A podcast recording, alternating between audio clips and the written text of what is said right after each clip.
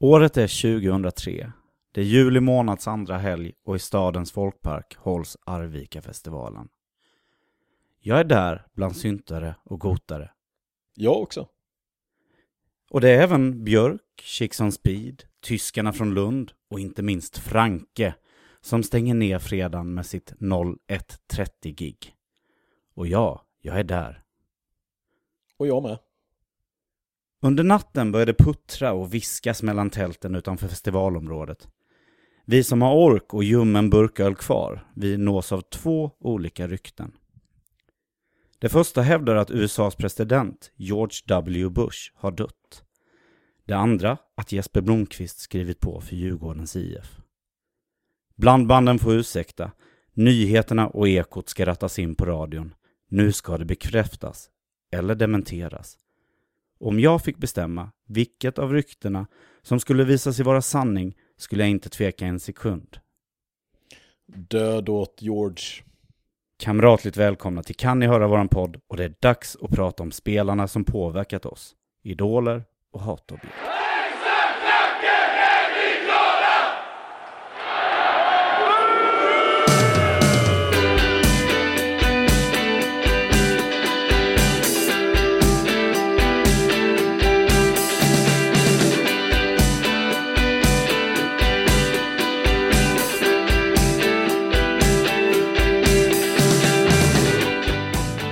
Ja, Johan och John. Mm, hej på er. Hej! Jag vill bara inflika så här efter, efter ditt intro där. Alltså? Eh, ja, precis. När vi, kring Arvika-festivalen. För det, det har ju framkommit att vi var där båda två då. Att, att vi, vi båda två fick reda på Jeppes övergång. Ja. Eh, även om vi inte kände varandra då. Att vi var där med olika sällskap. Men, men jag minns hur jag får höra det här då dagen efter. Att ryktet har börjat gå sen dagen efter så, så, så får jag liksom höra det här av två snubbar inne på festivalområdet. Och hur jag liksom benen viker sig Mm. på något sätt. Och, och hur det sedan, hur jag, flera timmar senare återvänder jag till vårat tält och har då typ så här sönderriven tröja och glasartad blick och har liksom svårt att redogöra för vad jag har. Jag, jag tog en sån kopiös festivalfylla när jag fick höra att Jeppe var klar för Djurgården. Så att eh, jag, är- jag är fortfarande, det är fortfarande väldigt, väldigt otydligt för mig eh, vad Att, att, att du ens minns mycket. Det blev bara svart jag- för mig det här. jag, ja, men jag, jag har någon minnesbild att, att jag, liksom, jag ligger under ett träd och skriker. det, är typ... Ja, där, där har vi ju ribban satt för det här avsnittet Ja, redan ja. liksom. Hur Jesper Blomqvist, ja, väg tillbaka till Sverige från sina utlandsäventyr kunde landa så fel. Det- För honom, ja. för Djurgården, för oss, för alla inblandade. Och det kommer vi väl komma in på också. Mm. Men, men innan vi börjar med det, just, jag tänker att vi ska gå tillbaks lite längre ner i minnenas allé och prata om liksom barndomsidoler, för visst hade vi sådana kopplat till Blåvitt då såklart. Eh, är det någon som har, vill bjuda på en? Alltså, jag, jag har aldrig känt riktigt att jag haft någon idol i livet. Nu, kän, nu kändes det väldigt deppigt när jag uttalade orden för mig själv. Vi kanske skulle Eh. gått på Arvika-festivalen lite oftare. Nej men eh, fotbollsmässigt så, så vet jag inte om jag sådär... Jo, okej. Det, här, det här kommer ju låta helt eh, sinnessjukt i allas öron, så förlåt på förhand. Men eh, Jan Eriksson, Janne Eriksson. Norrköpingsbacken. Just det, I, EM 92. Ja, för det var den första turneringen som jag på riktigt sådär följde. Då var jag ändå åtta. VM 90 hade man ja, sett lite av, men EM 92, mittbacksrese. Mm. Det, det var ju det var ju Jan Eriksson jag var när vi spelade fotboll ute på gräsmattan. Jaha, ja just det. Sen gick det över. Stångade in bollarna. Ja. Sen gick det över rätt snabbt när man liksom insåg att man höll på blåvitt. Men sen dess så vet det tusan om jag haft någon sån riktig barndomsidol faktiskt. N när du hoppar ur din eh, SLO-jacka sen upp på, på Bottas då på nationalarenan, tar du med en Janne Eriksson-banderoll då? Hetsa lite. Ja. Kanske, kanske. Du då Jan? Um, nej, jag, jag kommer ge ett lika tråkigt, eller tråkigt och tråkigt, men, men för mig var ju 94, som för väldigt många andra i min generation, mm. alltså dels det svenska VM-bronset, som sedan kryddades ytterligare med Blåvitts Champions League-äventyr mm. på hösten där. Och som tioåring så blev ju alla de här spelarna ingick liksom i någon sorts kotteri av idoler. Mm. Eh, där det var allt från liksom Jeppe till Magnus Erlingmark. Ja, hans till... två minuter mot ja. Ryssland. Nej, men sen han på stångar in bollar mot Galatasaray ja. och sådär. Men, men, men om jag skulle välja en som gjorde ett intryck på mig som, som liten så var det ju Ravelli. Uh, och det var nog mycket för att jag själv stod i mål och ville stå i mål och liksom imitera. Och, och för att han också, han, han var ju inte alls som de andra. De andra var ju liksom... Nej men eh, Ravelli är ju så, alltså sätt ner honom i det där sällskapet av liksom svenska fotbollsgrabbar i, i 20-årsåldern. Och, och så har du en skallig småländsk österrikare som, ja men han, han stack ut väldigt mycket. Ja. Jag, vet, jag, vet, att jag la väldigt mycket tid på att eh, försöka imitera hans move där han tar bollen bakom ryggen. Rullade. Ja, ja, precis. Rullar, liksom bakom. Rullar, rullar, bollen bakom ryggen flera varv. Det, det gjorde jag alltid när, jag, när jag stod i mål ja. hemma på eh, Jättestenskolans asfaltsplan. uh. Jag hade också den där målvaktsfablessen. Jag har alltid varit det här försvars... Mm. Spelat back eller målvakt oavsett sport man spelat. Det är en bra jävla målvaktsera också. Ja, ja den, Paul den, den, det, det, det sjuka, apropå VM 94 då. Jag, jag fastnade inte för någon bra målvakt egentligen. Jag fastnade för eh, Brasiliens, kommer ni ihåg? Tafarel. Tafarel. Ja, ja. Jag vet inte varför. Men det är efternamnet bara. Ja, så det var ju honom jag var om det var, om det var straffsparkstävling. Just det. Ja, jag fick ju alltid lära mig att hata Taffarel för han kastade sig ut för långt ut på straffarna. Ja.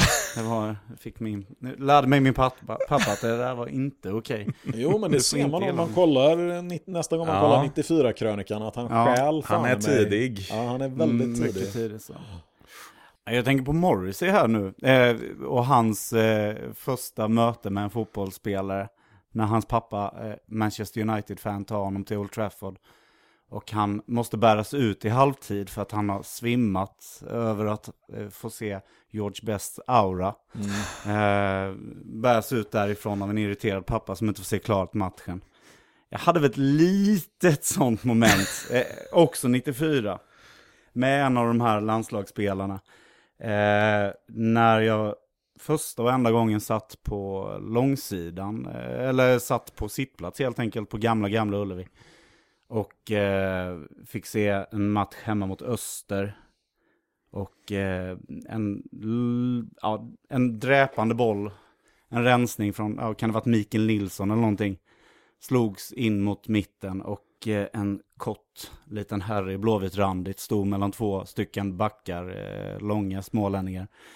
Och eh, det eh, fanns ju inte en chans i helvete att han skulle klara det, den här mannen. Men när bollen kom och han tog den på axeln och liksom en triumfbåge över de här två eh, ja, förvirrade smålänningarna tog sig förbi och eh, kom rättvänd. Det, det, blev inte mål, men han gjorde två mål senare också. Mm. Stefan Ren. Och mm. eh, jag lovar, alltså det var typ det enda jag övade på sen efter. Och jag tror att jag fortfarande än idag kan jonglera bättre på axeln än på högerfoten. Alltså. Eh, och även när jag flyttade upp till Göteborg, eh, upp till Johanneberg och eh, skulle ta min första promenad och gick förbi en, en, en sportbar där, en modest historia. Och tittade igenom fönstret och såg honom. Då var det liksom så det högg till i bröstet. I, som om man ser ett gammalt ex liksom, där känslorna yeah. fortfarande ja. lever kvar lite. Så att Stefan Rehn kommer ju alltid ha den platsen. Liksom. Mm. Eh, även om det är en stockholmare, även om liksom Även Han- om det togs guld med Djurgå- Djurgården sen också. Det finns några sidospår, men det finns ju några få sådana spelare som är uppskattade av två, om vi ska Mm. kalla det rivaliserande klubbar. Och Mm. det, Ren är ju en av få. Ja, Sen har jag tolkat som att Mikael Martinsson också ändå varit relativt uppskattad i Djurgårds led. Ja, jo men det tror jag Mm. också. Annars är det inte så många fler. Nej, det... Nu blev det någon konstig Djurgårdskoppling här som jag inte vill Ja, kännas vid. Du, men- du vill hellre prata Janne Eriksson. Ja, vi, vi kan ta ett modernare exempel där. Eh, Thomas Olsson. Ja, Som är omtyckt både hos oss och i Malmö. ja. Lite orättvist bortglömd nu. Men, Ja. Eller bortglömd och bortglömd. Han, han befinner sig i det där limbot som man ofta gör innan man liksom är lite äldre historia och kan Ja. pratas om. Mm. Eh, samtidigt som han inte har spelat på ett tag. Så att det finns liksom ingen... Men, men eh, plus att han blev bestulen på liksom sin absoluta hjälteroll där då. ja, just det. Just det. Som vi inte pratar om mer. Nej men han är väl det senaste Mm. exemplet jag kan komma att tänka på. Men, men, och jag tror lite paradoxalt att det är lättare för en Thomas Olsson-figur idag att bli idol hos en allsvensk klubb och hos IFK Göteborg än vad det är för en, ja men låt oss säga en, en Jesper Blomqvist-figur då. Eh, det är väldigt, väldigt svårt för en spelare nu för tiden att få den här liksom popidol-statusen.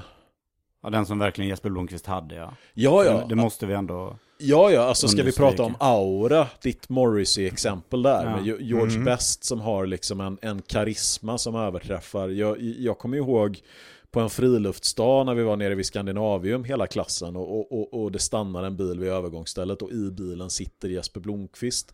Och liksom hysterin som bryter ut hos ett helt mellanstadie. Mm. Det här är ju liksom när Jeppe är på sin absoluta peak Mm. som, som kändis, eller vad man nu ska kalla det. Eh, och vi, vi, vi skockas kring det där övergångsstället och liksom skriker och viftar med armarna. Och jag kan inte komma på en enda spelare i allsvenskan som, som skulle väcka de reaktionerna idag. Nej. Ja, men det, nej, det, nej, det går ju inte. Nej. Det går ju såklart inte. Det, det finns ju liksom inte att ett gäng 10-11-åringar, om man nu då liksom går, jag menar Malmö har haft en era nu som, som är, eh, tål att liksom dra paralleller till våran Champions League-era. Men det är ju inte så att så här, oj, där sitter Anders Christiansen i en bil, att det skulle liksom bara skicka en hel flock 11-åringar in i kaos. Nej. typ. Ja, det, men precis. Speciellt inte utifrån perspektivet som du nämner att det, det var inte så att det var ditt fotbollslag som var ute, utan det var klassen. Nej, Alla exakt. i klassen, de behövde inte ens vara fotbollsintresserade. Ja. Men det var ändå Jesper Blomqvist. ja, som jobbar med Claire. Cantona var meningen till. Den långa Nilssons fot. Ren. Ingen offside, ingen offside! Han är ensam på målvakt! Blomqvist gör något. Ja! Där sitter den! Vilken tavla av försvaret som försöker ställa Göteborgarna offside, men misslyckas. Och där har ni hjälten! Jesper Blomqvist och hans ben höll. man går upp i liksom. Och, och, men, och den där typen av, alltså den unga, eh, liksom, det monstergenombrottet och så vidare. Nu för tiden så, så bygger ju inte den typen av spelare ens upp en relation med publiken, utan Nej. de är ju borta efter ett halvår.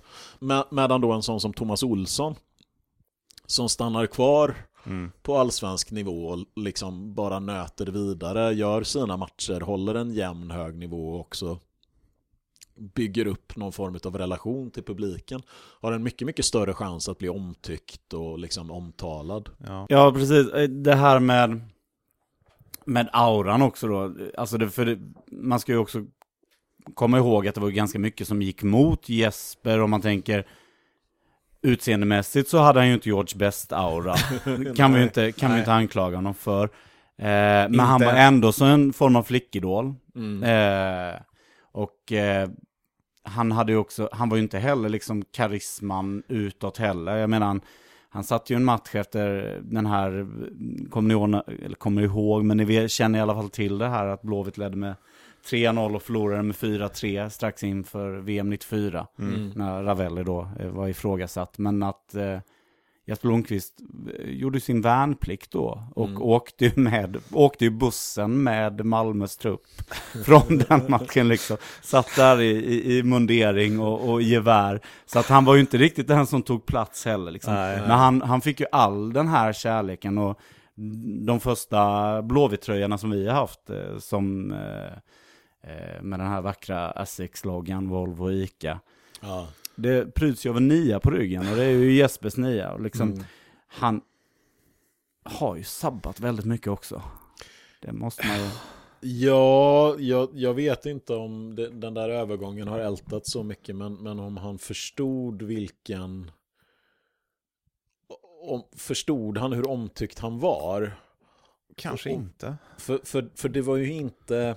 Den övergången han gjorde 2003 hade ju, handlade ju inte om det sportsliga. Det, det, det var ju det som var... Alltså hela, hela problemet med hur Jesper resonerade var att han gjorde en övergång baserat på sportsliga grunder. När inget av det handlade om det sportsliga. Nej. Det var ingen av oss som 2003 förväntade oss att han skulle komma hem och att vi skulle utmana om SM-guld. Utan det var en, en symbolisk fråga. Ja. En cirkelslutning. En cirkelslutning och, och, och en... en ehm, Ja, men grejen är, han, han, hade inte, han hade inte behövt spela en match för IFK Göteborg. Nej. Hade han skrivit på det där kontraktet, han hade kunnat liksom göra tre, fyra minuter i en kuppmatch och sen säga tyvärr kropp, kroppen håller inte. Ja. Nej, så hade man bara byggt eh, liksom resten av Jesper Blomqvist-historien och Blåvitt med, med hans relation till Leif Svärd liksom. Ja. Det hade kanske varit... Det, det där är också intressant, för visst är det så att Jesper var den sista blåvita eh, vars utlandskarriär man följde? Ja men precis. Eh, det var det verkligen. Andreas Andersson kanske tuschade lite där då. Ja, de, de spelade ihop i Milan. Ja, ja Jag precis. Men det var Jesper man tittade på och Ja. hoppade över sen även till United och, Charlton och allt. Men Usch. följde, då tänker ni kolla på matcher faktiskt. Ja, Jag, jag tänker utifrån perspektivet sådär, okej, kolla hur det går för dem, så följde jag kanske Marcus Berg senast i Groningen. mm. Men det var ju inte så att jag slog på någon kanal som sände nederländska ligan. Nej, Nej, eller som- jag, sitter inte och fullstreamar St. Pauli nu Nej. för att titta på... Eh, Nej, men då, då är jag med ja. på resonemanget. Nej, men det var ju verkligen, det, det minns jag absolut var en grej. Att, att, liksom att man, Uno kryss duo, och Ja. man visste att liksom på söndag är det Milan, Milan. och då spelar Jesper. Liksom. Ja. Mm. Då, då, att man, då var det ju appointment viewing. Ja. Ehm, men, Men och, kan det vara ett... Eh, är det ett ålderstecken på oss kanske? Eller är det tidens tecken för fotbollen? Vad tror ni där? Alltså för- egen del kanske jag slutade följa en, en blåvitt spelares proffsäventyr på det sättet sen. George Morad gick till Go Ahead Eagles eller, eller något i den stilen. man känner ju inte lojalitet mot spelarna. Nej. Alltså, jag- jag har så oerhört svårt att föreställa mig att jag skulle känna den typen av lojalitet mot en enskild spelare. Att jag skulle liksom sätta mig ner och bara, ja men nu är det liksom, nu möter, eh, fan säg en spelare som har gått utomlands. Ja, men ta eh, Sebastian Olsson i St. Ja. Pauli. Hamburg-derby. Ja I exakt, ja, men nu, ja precis, nu är det Hamburg-derby här liksom. Nu, nu jävlar Seb, kör skiten ur dem. Ehm, Och då har han till och med chans att typ sänka Marco Johansson. Ja, nej. Men jag, jag, tänk, jag tänker ju alltid på när jag ser dig, John. Och tänker så här, vilka spelare uppskattar John? Då tänker jag alltid på Ölme. mm. Men han, han var inte en idol på det sättet gissar jag. Utan snarare i vuxen ålder så handlar det om spelare man uppskattar på ett annat plan än... Ja, precis. Ölme för mig var, handlade också väldigt mycket om när man började komma upp i den här åldern där spelarna i Blåvitt var antingen jämnåriga Mm. eller till och med yngre. Och då var det liksom Ölme, Ölme och Bengan var ju lite, alltså de var fortfarande lite auktoriteter. Ja, Men Bengan var ju Bengan liksom. Han, han hade lite för mycket seriefigurs aura ändå någonstans. för att man skulle bli riktigt. Men, men Ölme hade man ändå respekt för. Mm. Det, var- det var svårt och jag, jag har aldrig liksom... Jag har varit väldigt frustrerad på Ölme många gånger, kunde man ju bli. Men, men eh, jag har aldrig liksom skällt på honom från läktarplats på det där sättet som jag har kunnat göra med spelare som, eh, som jag har känt mig mer jämlika med. Ja. Ölme satt ändå på sju SM-guld, Champions League-spel, Pannband. pannband. Ja, men han... det- Där kan vi också prata om någon typ av aura. Ja.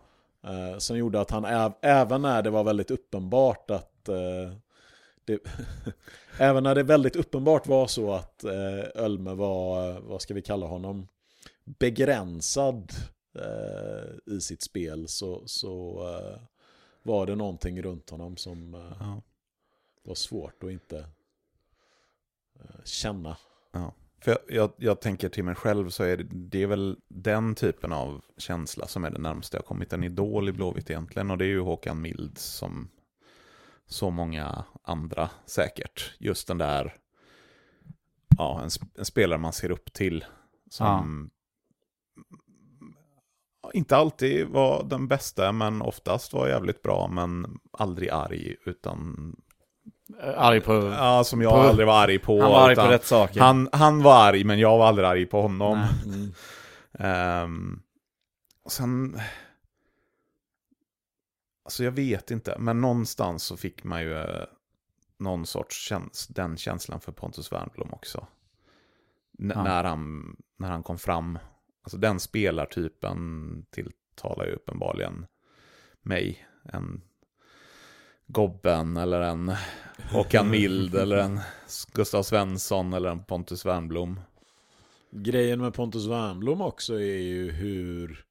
För, för där var någonstans också frustrationen man kunde känna över honom var på något sätt en del av kärleken. Mm. Alltså det finns få, och det, och det här är, blir också någonting som liksom faller åt sidan i takt med att åren går. Men så jävla frustrerad man kunde vara över Pontus Wernbloom. Ja.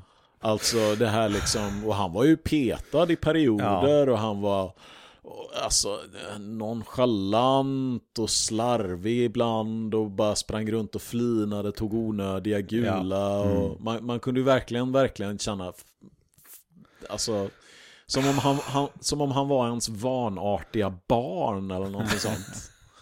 Ja, och på samma sätt som att- mista ett vanartigt barn, kan jag tänka mig, Ja. så blev det ju också den han lämnade, eh, eh, alltså där. Ja. Eh, Det, han, han lämnade ju tomrum på spel, eller på plan, Ja. som jämt pratades om skulle fyllas Pontus av... Wernbloom-rollen. Ja, Wernerfield var det väl också något sånt. Ja. Nu kommer Andreas Drugge och lösa det här. Det är fortfarande bland det mest så här. Det tid, tidigaste tecknet på att det skulle börja gå åt helvete på 10-talet det är ju något träningsläger där Jonas Olsson och Stefan Rehn står och liksom fysiskt handgripligen försöker släpa Per Eriksson runt, runt planen och visa Här honom hur han ska röra sig i Wernbloom-rollen. Och stackars, stackars Per Eriksson bara är så lost. Ja. Eh, där kunde man ha liksom räknat ut att, Ja. oj då. Ja, usch, ja. ja. Men eh, fanns det inte någon, någon spelare som fick blodet bubbla då? Någon som du blev riktigt förbannad på när du var ung och nykär i Blåvitt? Kanske inte eh, när man var ung och nykär, men eh, halv, halvung. Kenny Pavey har ju aldrig eh, tilltalat den. Nej. Verkligen så här... Det, det är så många parametrar av det.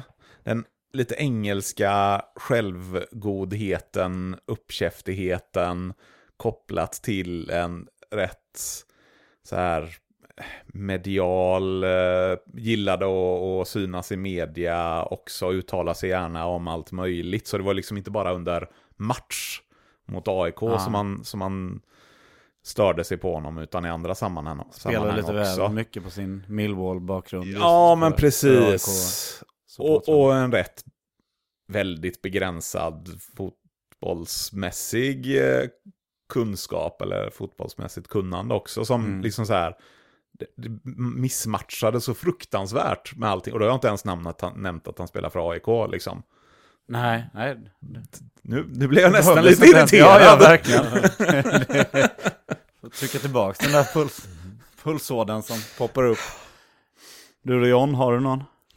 Alltså så här, för mig personligen så har jag verkligen suttit här och försökt tänka efter vem som var min hatspelare när jag var yngre. Men, men det roliga är att det jag, det jag automatiskt tänker på det är ramsan min pappa lärde mig om en spelare som jag själv aldrig ens hann se spela. Och det var ju Rädda våra liv, rädda våra barn, bort med Dala från fotbollsplan. För- och det där var ju Det där är också lite kul Alltså vilka spelare man Vilket förhållande man har till spelarna För min pappa Min pappa Vi, vi pratar om Sven Dala Dahlqvist. vi pratar om Sven Dala Dahlqvist, ja exakt. Örebro och AIK, AIK-backen ja. som, som var, som för min pappa då, min pappa var född 55, så för honom Mm. var ju Dala var ju verkligen liksom ett, eh, en nemesis, Ja. en, eh, en ond ande som eh, sprang runt i svart tröja och sparkade ner Blåvitt-spelare.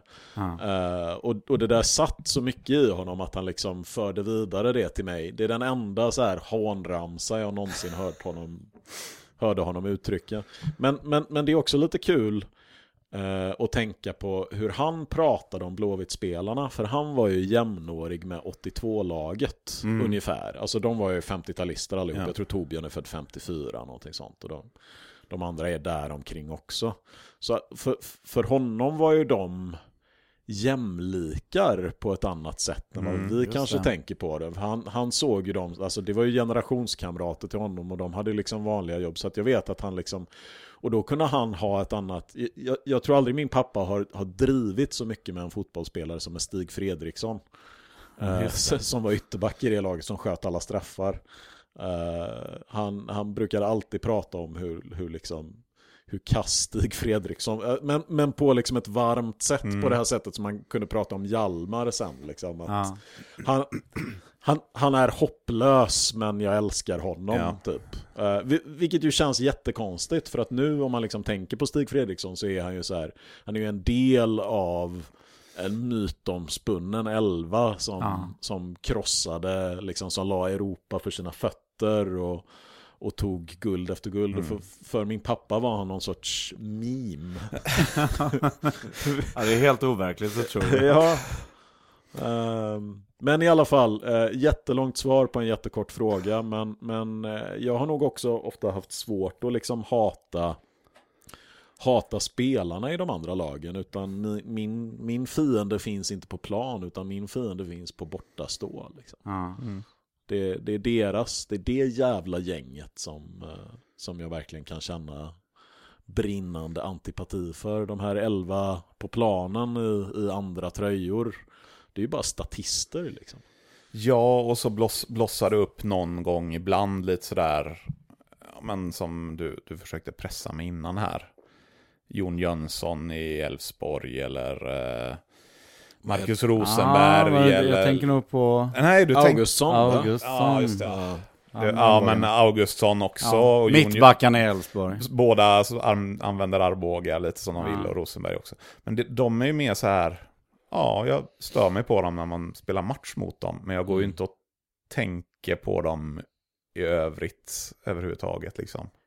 Pavey har ju upptagit någon, någon sorts liten plats i hjärnan även utanför matchdag. Mm. Mm. Det kan man väl märka på läktarna nu också.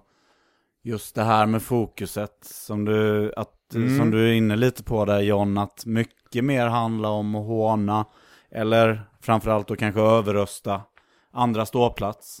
Snarare än att typ fokusera. Vi hade ju en match nu eh, mot Malmö med, med, med Sören Rex Mm. som dök upp. Vi, vi får nämna Mm. honom helt enkelt. Eh, där man verkligen kunde dra ett, ja men man kunde, man kunde skära med kniv Ja. på, eh, med skalpell var gränsen gick, var folk stod någonstans, utan det var på de mer rutinerade läktarna som det buades. Medans eh, på, hos de yngre förmågorna, eh, eller ultras eh, så, så skulle det sjungas vidare. på ett helt annat sätt. Och det är, ja, men det är lite som du är inne på där John, att fokus är på något helt annat. Ja, jag tror att alltså den här förflyttningen av fokus från individuella spelare till liksom klubben och, och, och, klubbmärket och föreningen och laget. Den innebär ju både att vi får färre individuella spelarhyllningar från ståplats men också att den individuella hånramsan försvinner mycket. Mm. Ja. Engelsk till sydländsk kontinental supporterkultur har liksom mestadels gott liksom support hela matchen, men det har ju också så här, det finns inga perioder av tystnad när någon drar igång en hånramsa mot någon spelare. Ja, för att vi har en kontinuitet i ja. sången nu.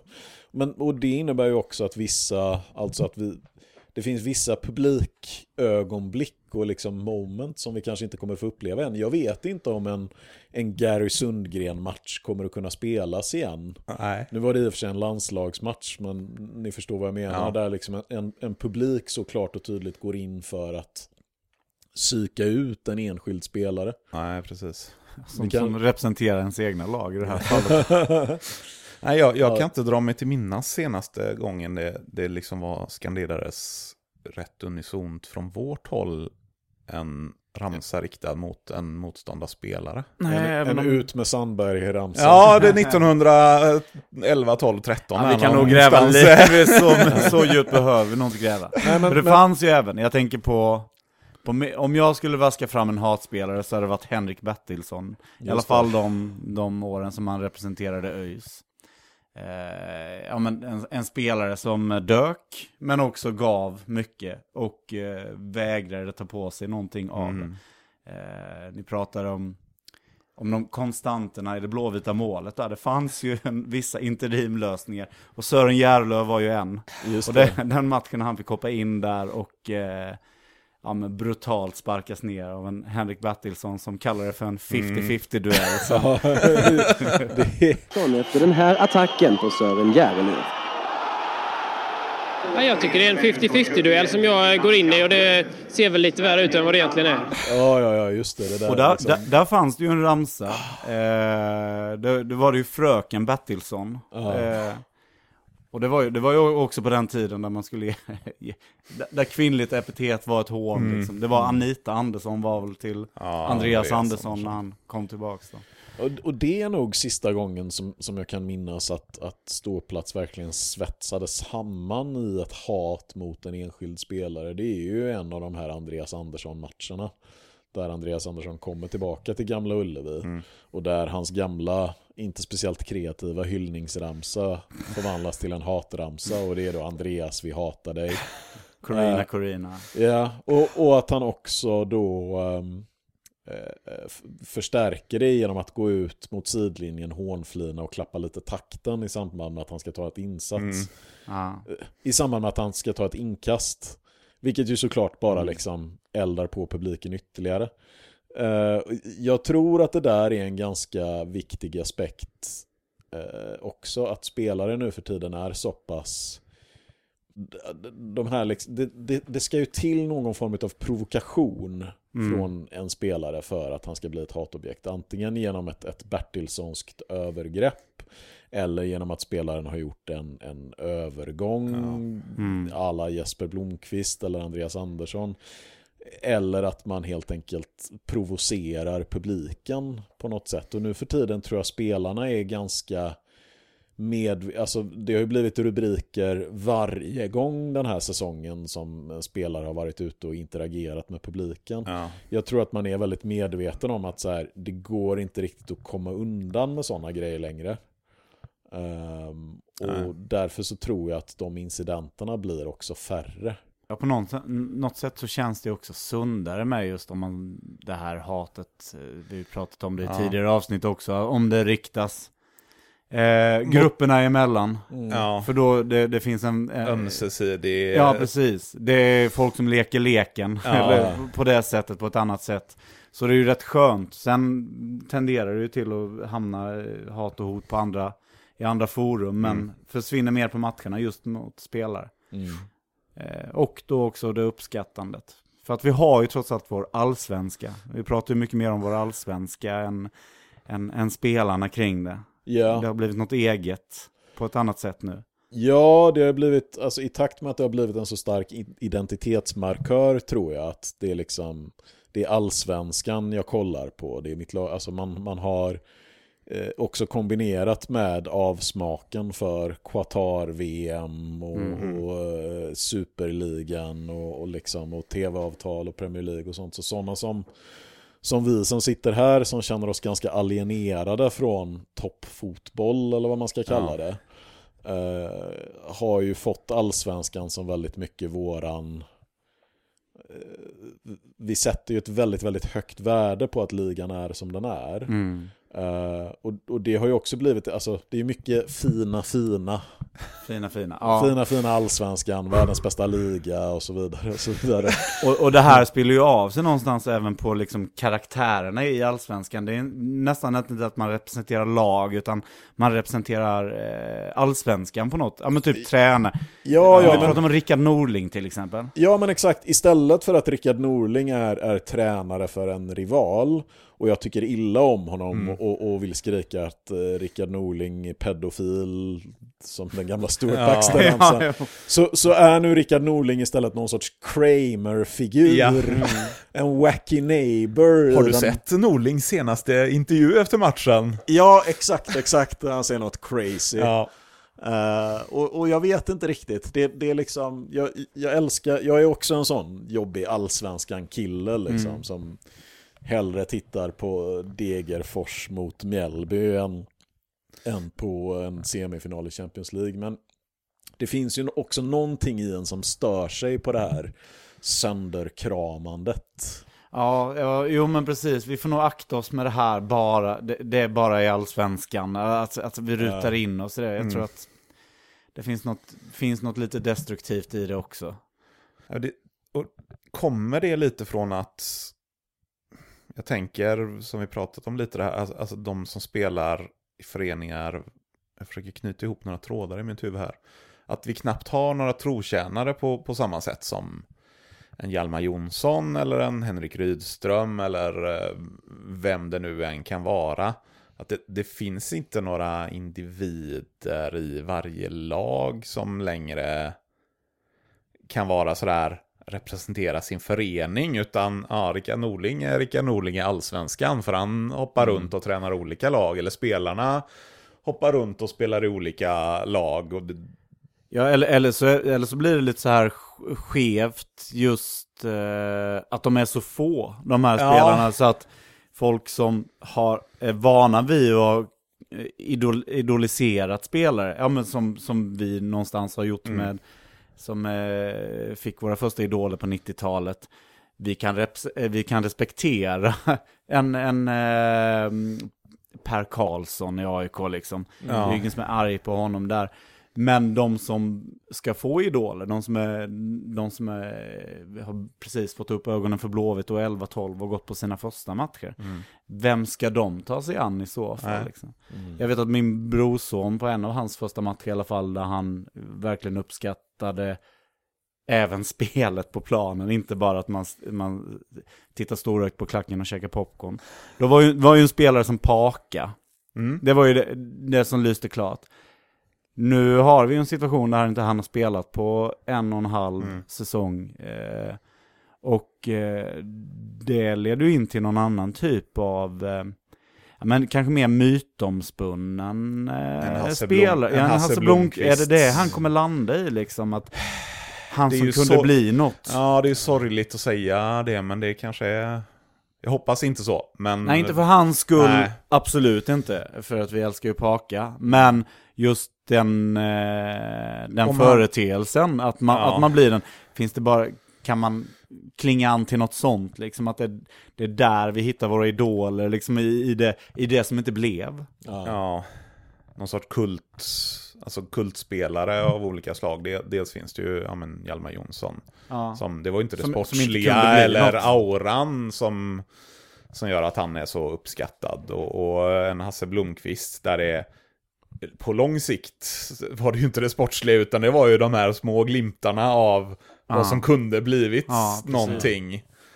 Som skapade myten och kultstatusen. Ja, den där matchen. Matchen hemma mot MFF. En av få Som lever guys kvar på matcher YouTube. jag har Ja. varit på i mitt liv när de kvalade mot Landskrona. Jag ville se Hasse Blomqvist Ja. spela. Ja, just det.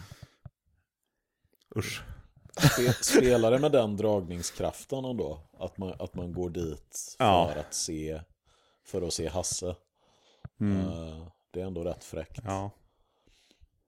Men det är ju också, det, det är ju nästan så att antingen så är man an, Antingen så är det, det är antingen lång och trogen tjänst eller så är det den här karriären som är udda på något sätt. Eller Ja. som inte riktigt blir, som, som bara blir löften. Um, men det finns ju också alltså en subkategori av kategorin trotjänare som, som blir idoler för att de är one club men. Mm. Eh, Det är ju också, Hjalmar är väl den bästa representanten för det, men, men just den här liksom hackkycklingen som tystar tvivlarna. Mm. Ja. Det finns väl få spelare lite i det tysta som har varit så omtyckta på senare år som Jakob. Mm. Och med tanke på hur extremt illa Ja. sedd han var under sina första år så är det en ganska remarkabel utveckling. Vi var många som, som sörjde när han var tvungen att lägga av Ja. nu. Mm. Ehm, Men det var bara tre stycken eh, i den blåvita familjen som, som försvarar honom där. Och de sitter ju innanför de här väggarna. ja, Eller, för det är ju ingen som vill erkänna just hur mycket spott och spe. Eller att man själv var med och, och, Man själv var med och ifrågasatte. Ja, och levererar de salvorna liksom. Inte jag.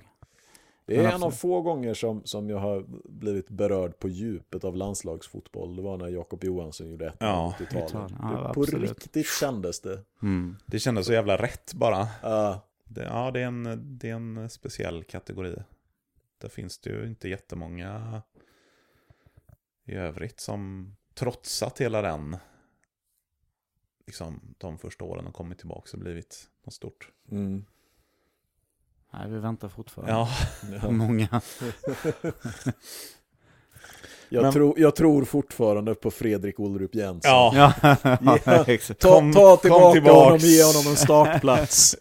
så kommer han bli kelgris inom kort. Ja.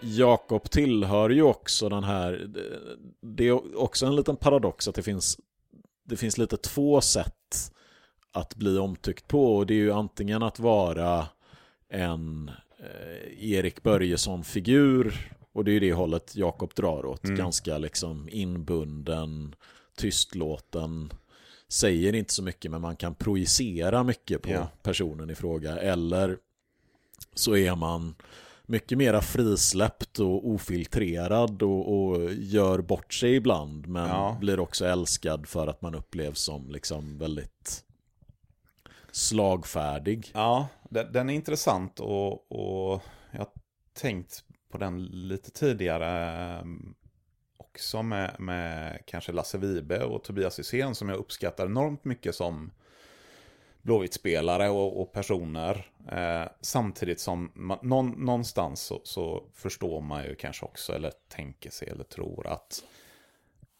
de, de är ju så pass duktiga på att kommunicera och om vi ska kalla det mediatränade eller vad det nu är. Så att de vet exakt hur man ska bete sig, vad man ska säga, vad man ska göra för att få uppskattning från en publik. Och det är, det är ju inget fel i det.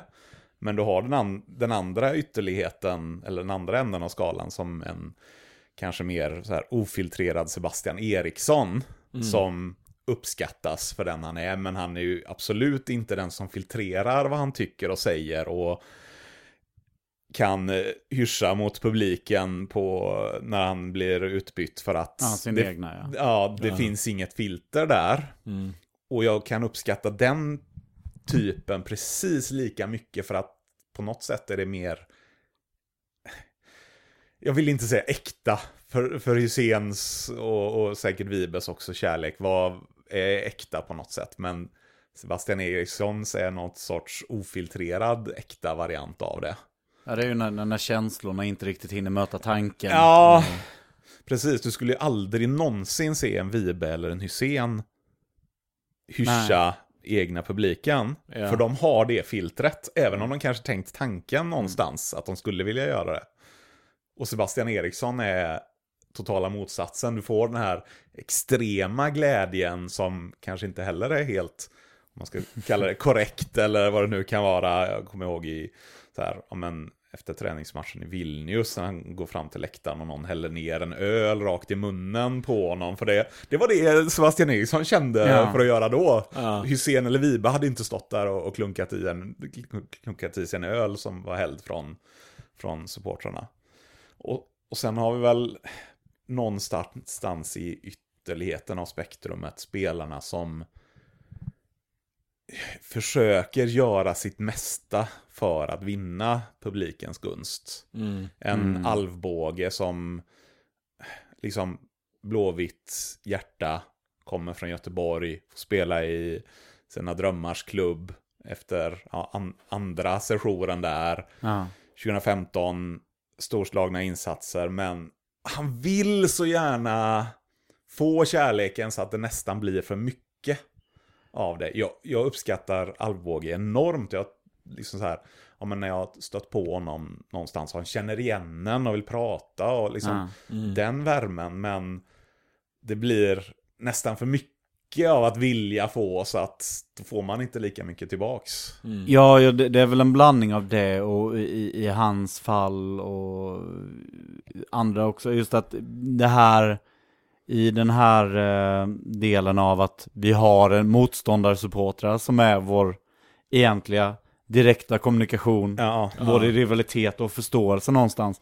Man vill inte ha någon som går över gränsen där. Ah. Eh, utan att då blir det till exempel, då, då måste vi säga, nej men han, eh, han är inte våran på det sättet Nej. ifall han säger något plumpt och Nej, som, som, eh, som blir liksom öppet mål, en blottad strupe Ja. för Malmö FF eller AIK-supportrar. Ja, det eller- finns ju, jag kan tänka mig många AIK-are som bara, nej nu är Kenny Pave ute och svingar igen. Ja, men lite så, i precis. ropet liksom. Mm.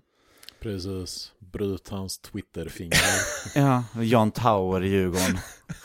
Det finns ju, jag, jag gillar ju att läsa en del om amerikansk sport och amerikansk idrottshistoria och sådär. Det, det, det finns ju en, en, eh, en sån, eh, Ted, Ted Williams som var my, mycket, mycket firad baseballstjärna i Boston Red Sox. Såklart. Eh, ja, under hur många år som helst och liksom slog ut varenda kastare. Som, gud vad konstigt det blir att prata om baseball på svenska. Alla termerna blir. Men, men han var i alla fall han hade hur många rekord som helst och sen ja, och han bara Hans personlighet var att han hatade alla. Eh, Inklusive, och, och mest av allt hatade han Boston-publiken. Så han, han gör liksom sin sista match och jag tror att han dunkar iväg också så här två eller tre homeruns och e- efter den sista så går han ner, ni vet hur de sitter liksom, de sitter ju i en liten grop där, Ja. the dugout liksom. Och Boston-publiken står på, alltså det är ju stående ovationer liksom. Och allt han behöver göra det är ju bara gå ut på innerplan och ta av sig kepsen och bara vinka med den så här två gånger. Och så gå ner igen. Och han gör det inte. Han vägrar gå ut och ta emot hyllningarna efter, liksom, efter 20 år av att vara den mest älskade Ja. Liksom, spe, som, som har presterat sportsligt år ut och år in och det är sista matchen och han har haft så här det perfekta avskedet han bara vägrar fira med publiken. Jag hade ju älskat att ha en sån Ja, men alltså- jag. det, det, det är ju det också, att, att han, han är ju också fortfarande väldigt älskad och just den här grejen att han vägrar gå ut och ta emot hyllningarna Ja. för han är fortfarande tjurig över något publiken sa för 15 år sedan. Det har ju blivit också en del av Ted Williams, alltså berätt, den Ja. stora berättelsen om Ted Williams, om den omöjlige liksom.